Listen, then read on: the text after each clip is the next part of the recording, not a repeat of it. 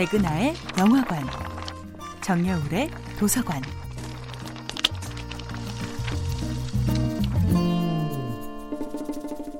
안녕하세요. 여러분과 아름답고 풍요로운 책 이야기를 나누고 있는 작가 정여울입니다.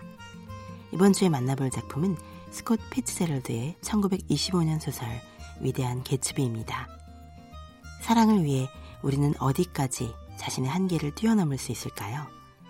위대한 개츠비의 주인공 제이 개츠비는 잃어버린 첫사랑을 다시 찾기 위해 자신의 이름은 물론 과거와 경력까지 모두 바꿉니다. 그는 젊은 시절 가난했기 때문에 첫사랑 데이지를 잃었고 부자가 될 수만 있다면 데이지를 되찾을 수 있다고 믿습니다.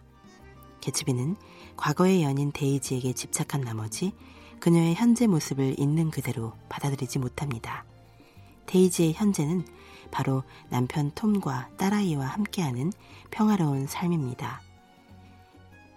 추억은 아련한 과거 속에서는 아름답게 빛나지만 추억의 아름다움을 억지로 현재에 끼워 맞추려는 욕심은 개츠비를 병들게 합니다.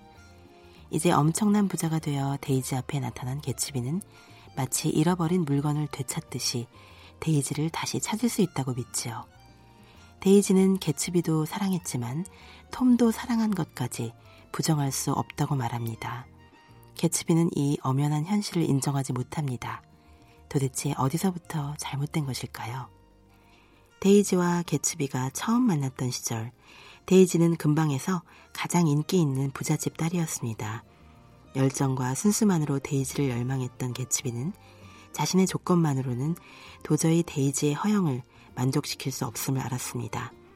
그는 데이지에게 어울리는 사람이 되기 위해 자신의 불행한 과거를 모조리 조작합니다.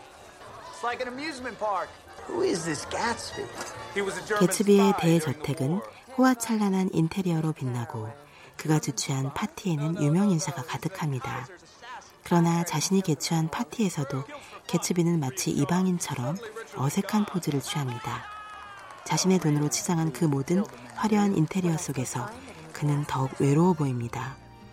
파티에 초대된 사람들은 개츠비가 누군지도 모른 채 그저 음식과 춤을 즐기기만 하고 떠나버리지요. 데이지는 개츠비의 불안한 재산은 알아보지만 개츠비의 쓰라린 고독은 알아보지 못합니다.